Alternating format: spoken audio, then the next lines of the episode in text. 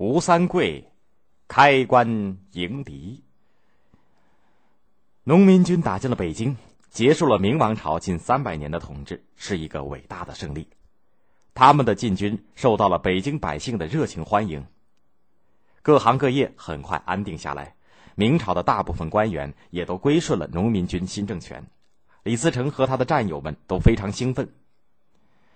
农民军迅速建立起新的国家机构，国号大顺，任命了内阁、六部以及文武百官，派出大顺政权的文武官员到各地去建立地方政府、布置防务，征剿还在顽抗的明朝军队。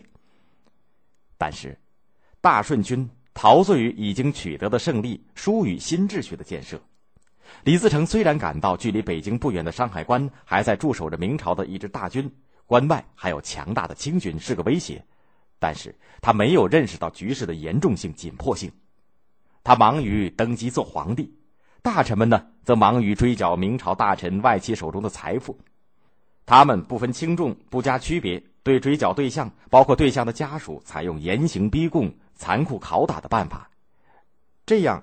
很不利于安定已经归顺大顺的原来明朝官员的人心，甚至有的大顺将领抢占人家的家眷，占据豪华的住宅，过起了骄奢淫逸的生活。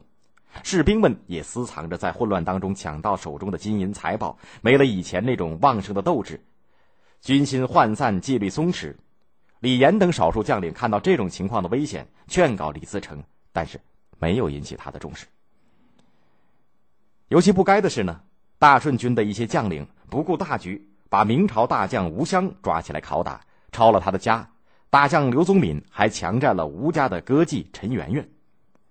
吴襄是明朝镇守山海关的统帅吴三桂的父亲，陈圆圆是吴三桂所宠爱的。当时有人就提醒李自成，吴三桂留在山海关是心腹大患，要赶快解决。他这才派一个明朝的降将去招抚吴三桂。并叫吴襄写信劝儿子归顺。吴三桂出于保护家属的考虑，准备先归顺大顺政权再说。但是他赶到北京的时候，遇到一些从京外逃出来的明朝官员，一问才知道父亲和爱妾的遭遇，不禁怒火中烧，回头就退到山海关。又想到李自成不会就此罢休，如果单独作战，就会受到大顺和清军的夹攻，死无葬身之地。不如投降清军，对付农民军，还有一条活路。于是吴三桂不顾民族大义，写信和关外的清军联系。清军统帅亲王多尔衮哪里会错过这样好的机会呢？立刻答应了吴三桂的请求，带着十多万大军匆匆的赶到山海关外。李自成听说吴三桂和清兵勾搭上了，这才着了急，亲自率领六万大军，号称二十万，去攻剿吴三桂。吴三桂出关叩见多尔衮，把多尔衮接进关内，杀白马会盟，拜祭天地，商量好对付大顺军的办法。大顺军和吴三桂的叛军相遇，六万人马一字排开，长达数里，军容的确威武。吴三桂的军队则穿着白衣白甲，打出为崇祯皇帝报仇的旗帜，从山海关里冲杀出来，和大顺军混战在一起，杀声震动山谷。双方正杀得难解难分的时候，起了一阵大风，飞沙走石，对面看不清人影。埋伏在后面的大量清军突然冲杀出来，大顺军被冲乱阵势，李自成只得下令退军。但是大顺军已经没有秩序，清兵和吴三桂的军队加紧冲杀，大顺军大败而逃。李自成撤回了北京，元气大伤，士兵和将领的斗志也都没有了。他决定退出北京，回到陕西老家再说。临行之前，他在金銮殿上完成了大顺皇帝的登基典礼。沿途已经归顺大顺政权的城池又纷纷反叛，投降了清军和吴三桂。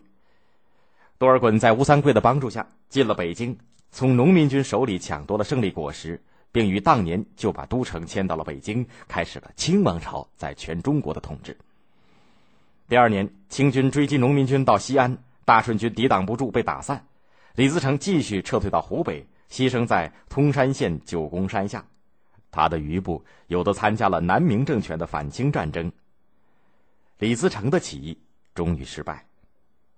张献忠于公元一六四四年十一月进入四川，第二年攻占成都，建立大西国，坚持了两年的斗争，公元一六四七年，大西国在清军的进攻之下失败，张献忠中箭而死，大西国也灭亡了。